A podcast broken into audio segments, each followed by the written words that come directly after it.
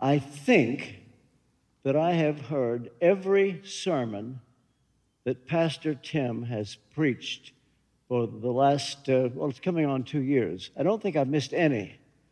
I listen to him every Sunday. If I'm out preaching, I listen to it Monday. And uh, I have one thought, and it was on me forcibly last Sunday morning. I'm so glad Tim is here. I don't know if anybody else on the planet that New York needs more. The kind of preaching, the kind of preaching that he does. Uh, we just sang Revive Us Again. It's my view that that's the, kind of preaching that God has raised up Tim Dilena to do is what you expect in times of revival. And that's what we long for. Anyway, I'm led this time to the book of Acts, and so I want to read to you from Acts chapter 3. I want to speak on the subject, the strategy of the Holy Spirit. So, beginning verse 1. Now, Peter and John were going up to the temple at the hour of prayer, the ninth hour. That would have been three o'clock in the afternoon.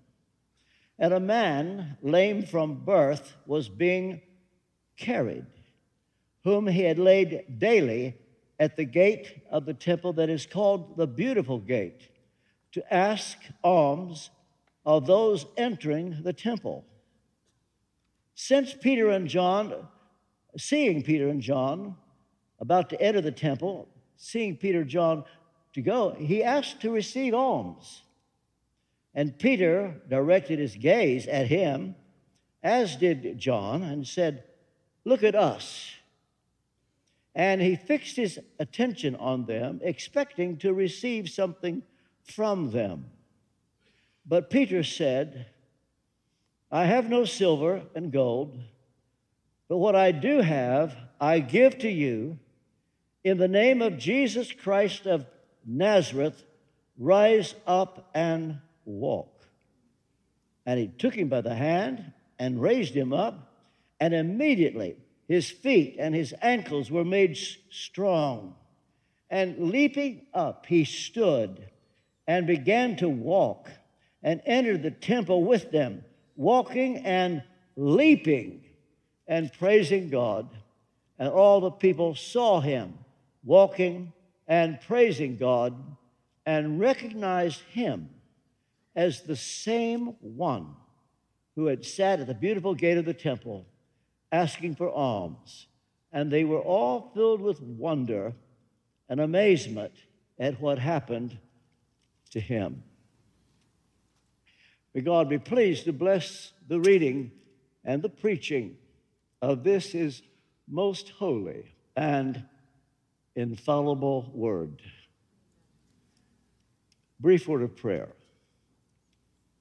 Heavenly Father, I ask now for the sprinkling of the blood of Jesus by your Spirit to rest upon every person here in order that their perception of what I say will be received as you intend Cleanse my tongue that I will be your transparent instrument to say everything that needs to be said, nothing that doesn't need to be said.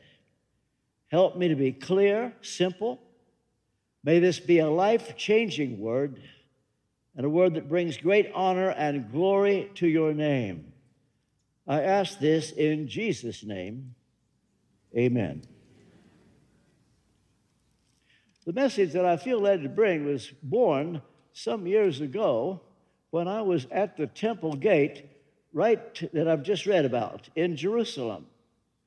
And the question came up why didn't Jesus heal this man? Have you ever wondered why Jesus did not heal him? You've got to know that he walked by him many times. If you go into the temple, that's the way you go. And this 40 year old man was a household name, a permanent fixture in Jerusalem. Everybody knew him. And uh, I think of the view of some who say, well, if Jesus comes to your house, he's going to heal you. Really?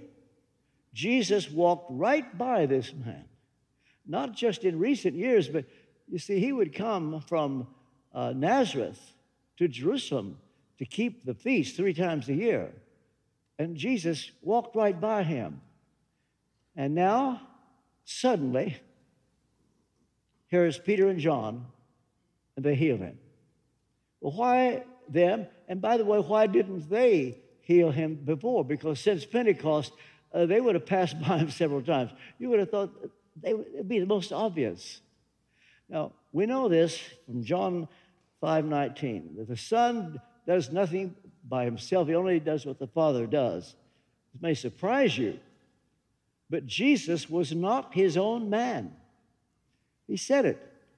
The Son can only do what the Father does. And so, what Jesus saw the Father doing, that's what he did. I wonder, I wonder if maybe as Jesus would pass by this crippled man, if he would say, Are we going to heal him? And I wonder if the Father just said to him, I'm saving him for Peter and John. I don't know that. I only know that Jesus was not allowed to heal him. Now, I want to speak to you on certain aspect of the Holy Spirit.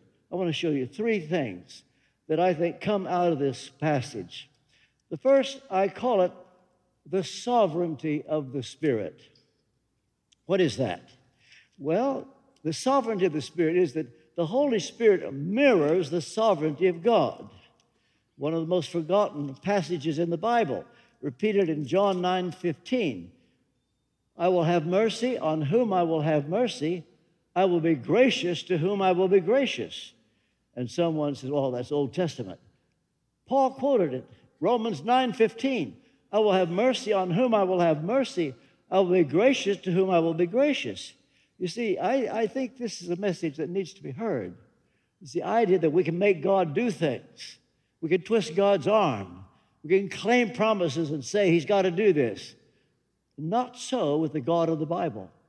And so we know this about the Holy Spirit. You take John chapter 3, verse 8. Right after Jesus had said to Nicodemus, You must be born again, a verse that Pastor Tim quotes every Sunday. There's a verse that follows. And Jesus went on to say, The wind blows where it wishes, and you hear its sound, but you do not know where it comes from or where it is going. So it is with everyone who is born of the Spirit. That's a way of saying that a conversion is not an accident. There's no accidental conversions by the Holy Spirit. It's what the Spirit does, and He mirrors the sovereignty of God. Now, we're told by Jesus that when the Holy Spirit comes, uh, he would take, uh, he would send another comforter, and there would be somebody to take Jesus' place. And when Jesus said to the disciples, I'm going to go away, the more he talked about the Holy Spirit, the less they enjoyed it. And because they said, Well, we want you, we don't want another.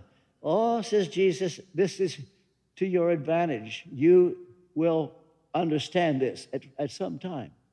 So, what we have here is in the same way that Jesus was not his own man, he only did what the Father orchestrated.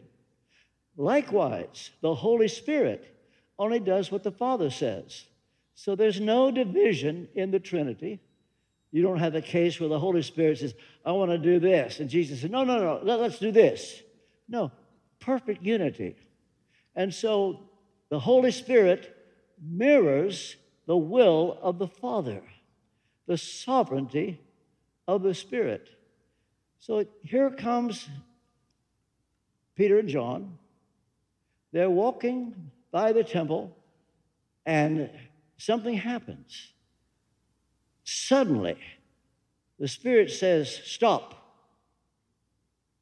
I want to heal this man.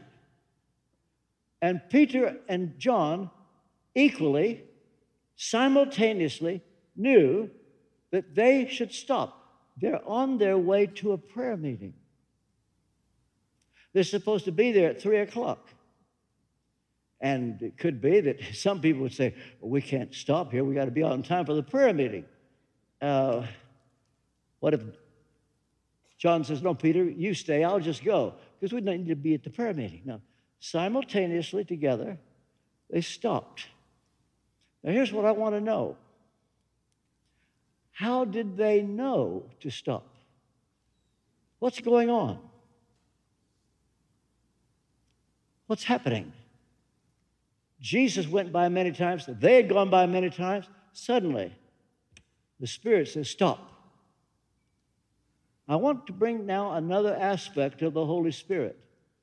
Having looked briefly at the sovereignty of the Spirit, I want to talk about the sensitivity of the Spirit. I wrote a book uh, many years ago called The Sensitivity of the Spirit. Many people misquote it, they call it sensitivity to the Spirit. And it comes to that. But the point that I have wanted to make is that the person of the Holy Spirit is very sensitive. I actually wanted to call the book The Hypersensitivity of the Spirit. The publisher talked me out of it, said, Well, people won't know what you mean by that. And I accepted that it wasn't the best title, but that's the point. Now, when we refer to somebody as being hypersensitive, it's not a compliment. We say so and so, you have to walk on eggshells around that person. Uh, very, very sensitive. Well, listen, that's the way the Holy Spirit is. You say, well, he ought not be like that. But that's the way he is, so get over it. He's the only Holy Spirit you've got. And it's part of his personality, it's part of the way God is, because the Holy Spirit is God. He's sensitive. Now, how is this revealed? Well, you take uh, Ephesians chapter 4, verse 30. Paul says, Grieve not the Holy Spirit of God with whom you were sealed for the day of redemption. Now, the word grieve comes from a Greek word that means get your feelings hurt. And so, what we learn that the Holy Spirit is very, very sensitive and he gets his feelings hurt. Well, how on earth could that be? Well, perhaps you know that in the New Testament, the Holy Spirit is uh, likened as a dove. Uh, for example, in, in John chapter 1, uh, we find John the Baptist saying this about the person of the Holy Spirit. Uh, he said something that perhaps you know very well. He said, I saw the dove come down, the Spirit descend from heaven like a dove and it remained on him. And he says it again. This is John chapter 1, verse 33. I myself did not know him, but he who sent me to baptize with water said to me, He on whom you see the Spirit descend and remain. Now, you probably know about the Holy Spirit coming down as a dove. Uh, the dove, at the natural level, is a very shy bird. You might also know, perhaps some of you do know, that doves and pigeons anatomically are exactly the same. There's no difference. Uh, a pigeon is a fat dove. If you cut them open, they're the same. The gallbladder, spines, everything, just exactly alike. But yet, there are big differences between pigeons and doves. You can train a pigeon, you cannot train a dove. A pigeon is boisterous, a dove is gentle. And uh, some of us don't know the difference between a pigeon and a dove. And I regard the dove as the authentic symbol of the Holy Spirit. I would say the pigeon is the counterfeit of the Holy Spirit. I think you may have heard people say, Oh, you should have been church Sunday the Holy Ghost came down. Oh, you should have been there. And you get to the bottom of it, and it was probably pigeon religion. there are those who are just impressed by noise or whatever. Well, what we know is that the dove came down on Jesus and it, it says it twice. You probably noticed the term, the dove. I wonder if you noticed that he remained. Why? Well, let's put it this way.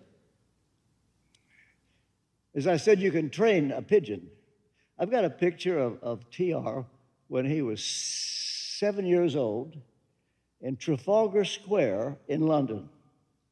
And uh, it's a picture where he's feeding the pigeons. He's, I've got, he's got four pigeons on each arm and two on his head, and he thought he had gone to heaven. He couldn't get over these pigeons all around him. It's easy to do. The bird seed brings them. You couldn't get a dove to come within a, a mile of Trafalgar Square. It's too noisy. But the pigeons are at home. Well, what does it says about Jesus? When the Holy Spirit came down on Jesus, he remained. He stayed. Now, I hope you will understand what I mean when I say I know what it is for the Holy Spirit to come down. There are times when, whether in church or at home in private, when the Spirit comes down, and there is no way to describe it. God is so real. And you think, Lord, please stay. Please don't leave. Don't leave. Oh, I'll never doubt you again after this. Lord, I just love you the way you are. Please stay. Please stay. But for some reason, it seems like the dove flies away. You notice that hours later you think, what's happened? I, I don't feel him like I did. Uh, maybe it was when you were driving down the highway and somebody in front of you going so slow and you roll down the window and say, Hey, what's the matter with you? The dove just flew away. You're in a supermarket and uh, you're in a hurry and there's the cash register. Just in front of you is an, an old lady counting her change, and you go, Oh, you wanted her to hear you? She did. But so did the dove. He just flew away. You see, would you believe me if I told you you may need time to absorb this? But the easiest thing in the world to do is to grieve the Holy Spirit. You say, well, that's not fair. I'm telling you, I was preaching in uh, Florence, Alabama, and just as the pastor and I were walking into the pulpit, he stopped and asked me a question. He said, What has a veteran like you got to say to a young whippersnapper, whippersnapper like me? And I thought, I'll tell you. Find out what grieves the Holy Spirit and don't do that. You got your work cut out for you.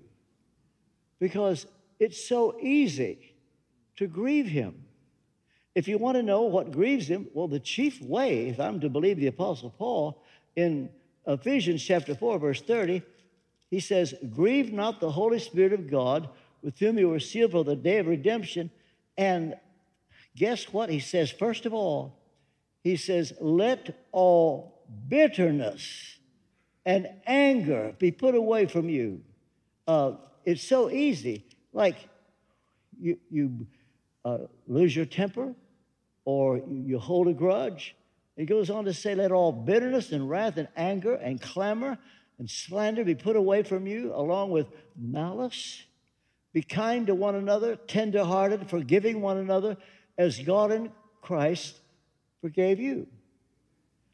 So here's the, here's the bad news He won't bend the rules for anybody.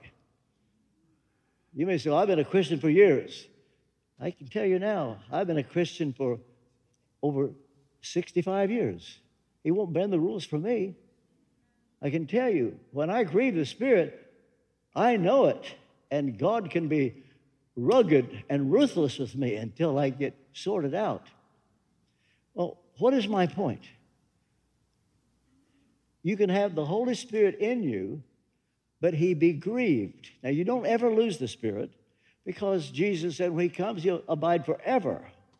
But what does happen is the sense of his presence, and I use it as a metaphor the dove just flying away. And when he flies away, you're back to yourself and you think, what did I do? Now, maybe nothing. God is sovereign. He just might decide to leave. So don't uh, have a guilt trip because we've all experienced this. But I know this that when I'm angry and bitter, I can't read my Bible and understand it. I pray, my mind wanders. When the Spirit of God comes down, the dove, the letters are just leap out at you like gold.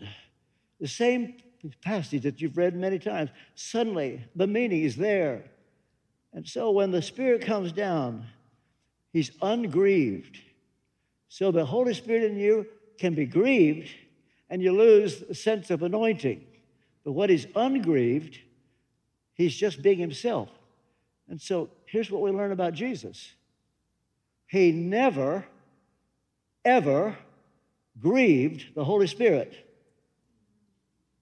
So when the dove came down on Jesus, he said, Oh, I like it here. I'm going to stay.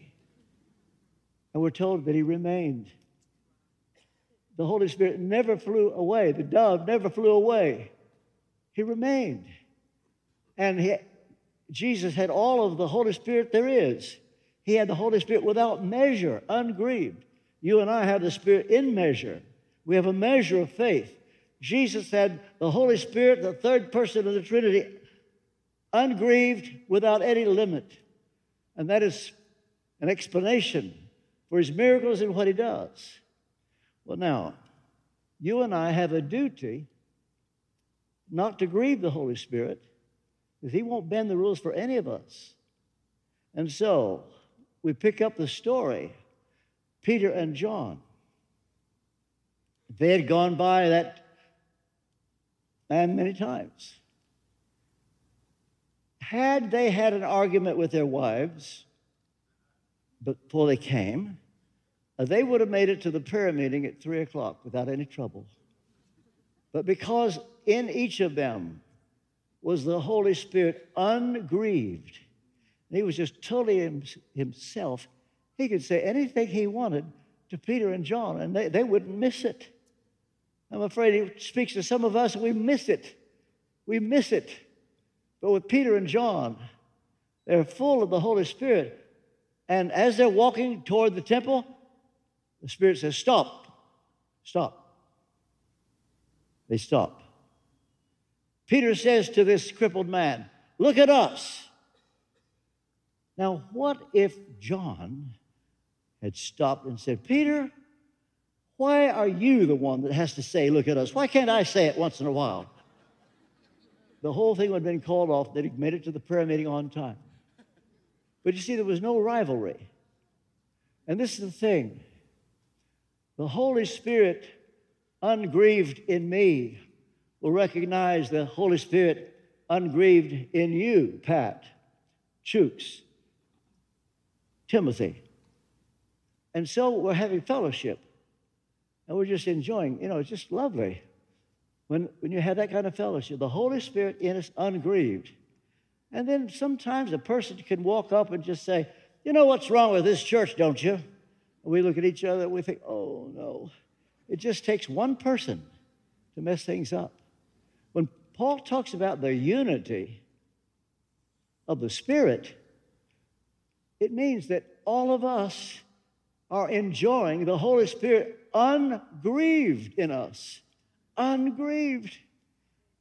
What would it be like if Times Square Church, every person present, no bitterness, no unforgiveness, no trying to get even with one another or prove a point, but we're just enjoying his presence.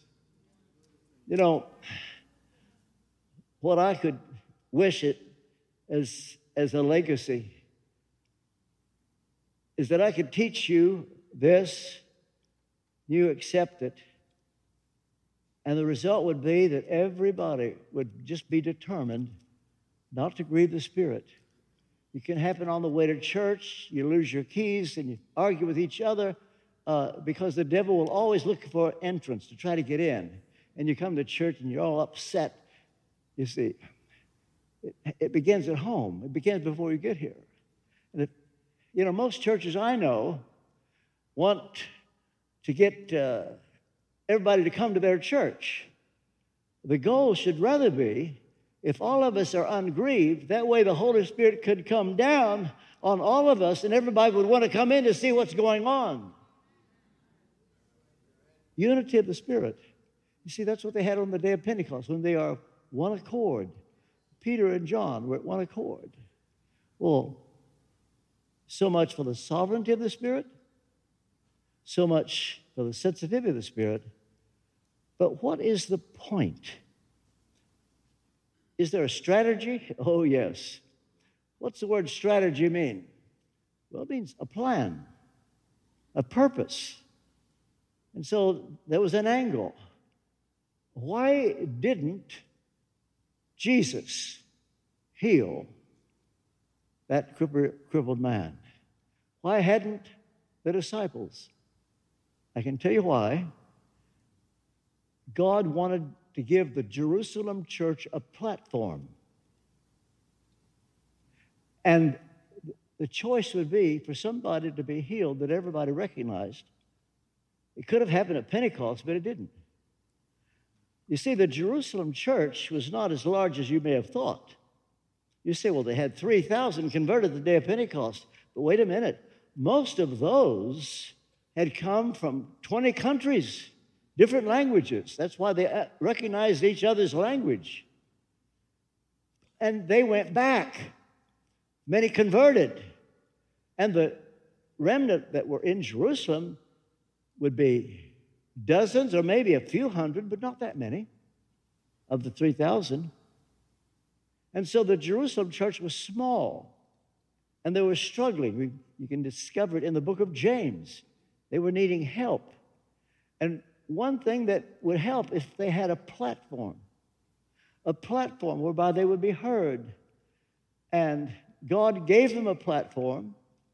And so here's a man who is healed, and everybody knows about it.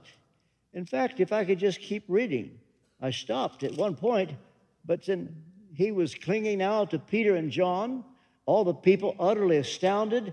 And you see, there was no internet, there were no televisions, and yet the word was going all over the place. And, and they came, ran together and, and they came to the Solomon's porch. And when Peter saw it, he thought, here, here, I've got the platform. Because everybody came running. What's going on? We know about this man. What's happening? Let me tell you what Peter doesn't do. He doesn't say, well, see there? Now you know we got it right. Or what he doesn't say, uh, bring your sick people to me and I will pray for you. Or he doesn't say, I will pray for you. You know what he does? His strategy? He preaches the gospel. That was the strategy to give the early church a platform. And so he says to them, Men of Israel, why do you wonder at this? And why do you stare at us as though by our own power or piety we made them, him walk? See, this is the difference between so many today. Call attention to themselves. Peter said, No, it's not us, it's not us. What it is, the God of Abraham, the God of Isaac, the God of Jacob, the God of our fathers, glorified his servant Jesus, whom you delivered over and denied in the presence of Pilate when he decided to let him go. And so from there, Peter just preaches the gospel. They have a platform that they wouldn't have had any other way. Just remember this the Holy Spirit always has a plan, He always has a strategy. He follows God the Father, who has a plan for each of us. And when He is in us ungrieved, when there's no pointing of the finger, when there's no bitterness, accusing one another, but rather you just enjoy His presence. You're not wanting to get glory. There's no rival spirit. God is sovereign, God is real. And what happens is the gospel is preached. We made a vow at Westminster Chapel years before I retired that if God blessed us with numbers, we would never take advantage of it by trying to draw attention to ourselves. We made a vow, 300 of us stood in a big circle around Westminster Chapel. God, if you will come, we will promise we would just preach the gospel. I wish I could say revival came. It was my heart cry, the great disappointment of my life. God passed us by for whatever reason. But I'm still alive. And I've had a vision years ago to see God work. And I mean working big time. And I cannot help but hope that where we are is the most needed place in the world.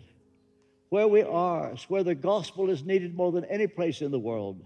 Where we are is where preaching needs to come forth without compromise, without trying to please people. And when this happens, it just may, it just may be that the Spirit of God will come down. But it requires that not what you are when you come to church, but as Pastor Tim says, what you are Monday, Tuesday, Wednesday, Thursday, Friday, when everyone wants the Holy Spirit ungrieved. And that way, the unity of the Spirit will come. The Spirit will come down. This is what we long for the gospel. You see, that's what matters. That's why Jesus died on the cross. For God so loved the world that he gave his only Son, that whoever believes in him should not perish. I hope to write a book, if God lets me. I want to call it The Big Elephant. You know the expression, the elephant in the room? Everybody notice, but nobody says a word. You know the big elephant? To you, whoever you are, you are going to die. You don't want to talk about it. Movie star, politician, billionaire, you're going to die. No one wants to talk about it. And this is the reason for the gospel. You say, well, Christianity is about your life. Listen, you're not ready to live until you're ready to die. So I ask you this question Do you, whoever you are, know for sure that if you were to die today, would you go to heaven? Do you know that? I ask you.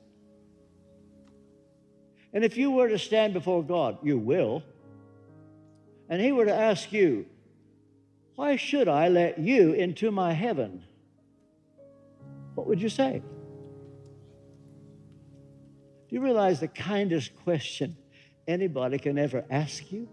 You may be insulted by it, you may be offended, but it's the kindest question. Do you know for sure that if you were to die today, would you go to heaven? the big elephant. We don't want to talk about death. Hebrews 9:27, it is appointed unto men once to die. And after death, a judgment. You're going to stand before him. What would you say to God? Why should he let you in? Does something come to your mind? Well, if I were standing before God, I would uh, say this. What would you say? Well, let me fast forward to this point. If it doesn't come to your mind already to say, because Jesus died for me, if that doesn't come to your mind, something wrong. I wouldn't want to be in your shoes for anything in the world. But that can all change. This is the purpose, this is the strategy of my being here right now. I can lead you in a prayer you can pray it right there. You don't need to say it out loud. Say it in your heart because God will see you. And if you're sincere, I would just urge you to pray right now Lord Jesus, I need you. I want you. Thank you for dying on the cross for me. I'm sorry for my sins. Wash away my sins by your blood. I welcome your Holy Spirit to come into my heart. And as best as I know how, I give you my life. That's the prayer. Did you pray that prayer? I have a feeling that somebody did. I have one question Are you ashamed that you prayed that prayer? You say, Well, why do you ask, RT? Because Jesus said, If you're ashamed of me, I'll be ashamed of you. Jesus said, If you confess me before men, I'll confess you before my Father.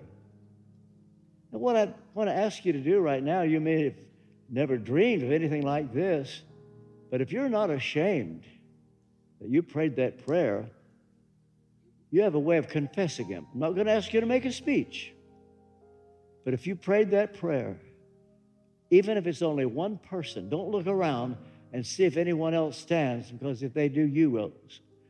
If you prayed that prayer, in the next 10 seconds, I'm going to ask you, wherever you are, stand to your feet. You say in front of all these people, yes. Five, four, three, two, one. If you prayed that prayer, stand to your feet.